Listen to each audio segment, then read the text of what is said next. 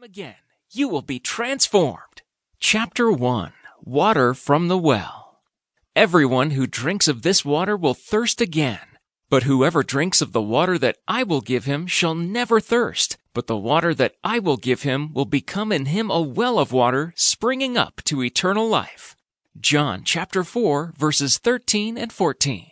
Many people long to have a deeper relationship with God, but aren't sure what steps to take to make that happen. Christians who have participated in Bible studies for many years may still feel intimidated by their Bibles, lost in how to find certain books or verses. Newer followers of Jesus may simply not know where to begin. There are hundreds of different ways to study the Bible, but many have come to learn and love the inductive Bible study method. It's not about what book of the Bible you study, how long you study a certain passage, or where you study your Bible. It's about knowing who God is. It is about relationship. A relationship with God is not about laws, customs, or man-made rules. Though these things may make a person look spiritual on the outside, they are unproductive when it comes to achieving a real knowledge of God. In his book, Transformed by the Renewing of Your Mind, Jubilee Publishing 2003, Robert Sharrock compares Bible study to a computer program. He writes that it is not good enough to have the latest software program collecting dust on the top of a shelf. The program must be loaded onto your computer and ready to run. Quote, in the same way, he writes, it is not enough to have thoughts and ideas about the Bible sitting on a shelf. God's thoughts will not transform your life until those thoughts are loaded on the computer of your mind and ready to run in the daily course of life. The very Word of God needs to form in your mind, and there's no shortcut to achieving that result. Knowing about God is not enough. You've got to know God and who He is, His character, heart, and will. And the only way to accomplish this is by studying the Bible. O God, you are my God. I shall seek you earnestly. My soul thirsts for you. My flesh yearns for you in a dry and weary land where there is no water. Psalm 63 1. The primacy of God's Word. Quote, Never let good books take the place of the Bible. Drink from the well, not from the streams that flow from the well.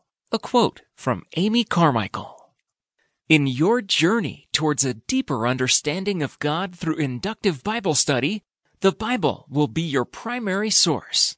The Bible says the Word of God is the water that washes and cleanses, John 17, 17 and Ephesians 5.26. The only thing that can renew your mind.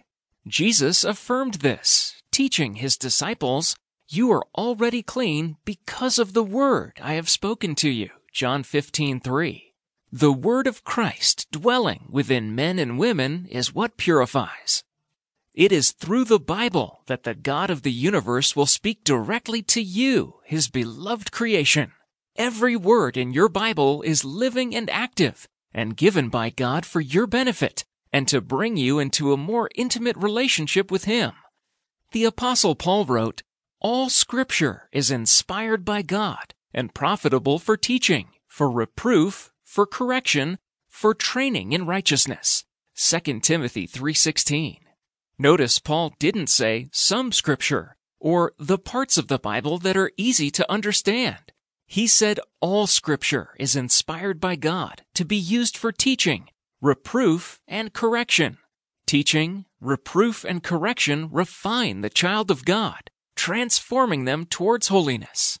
Paul also wrote that Scripture is to be used for training in righteousness. Why? The answer is found in the very next verse. So that the man of God may be adequate, equipped for every good work. 2 Timothy 3:17. There is work to be done as a believer, and God will not leave you ill-equipped. The word of God will prepare you for the calling God has on your life. You don't need anything else. There are many good commentaries, lexicons, books, and articles about the Word of God. However, the key to successful inductive Bible study is the careful and prayerful observance of the actual Word of God and an invitation for the Holy Spirit to be your teacher and tell you great and mighty things which you do not know. Jeremiah 33 3.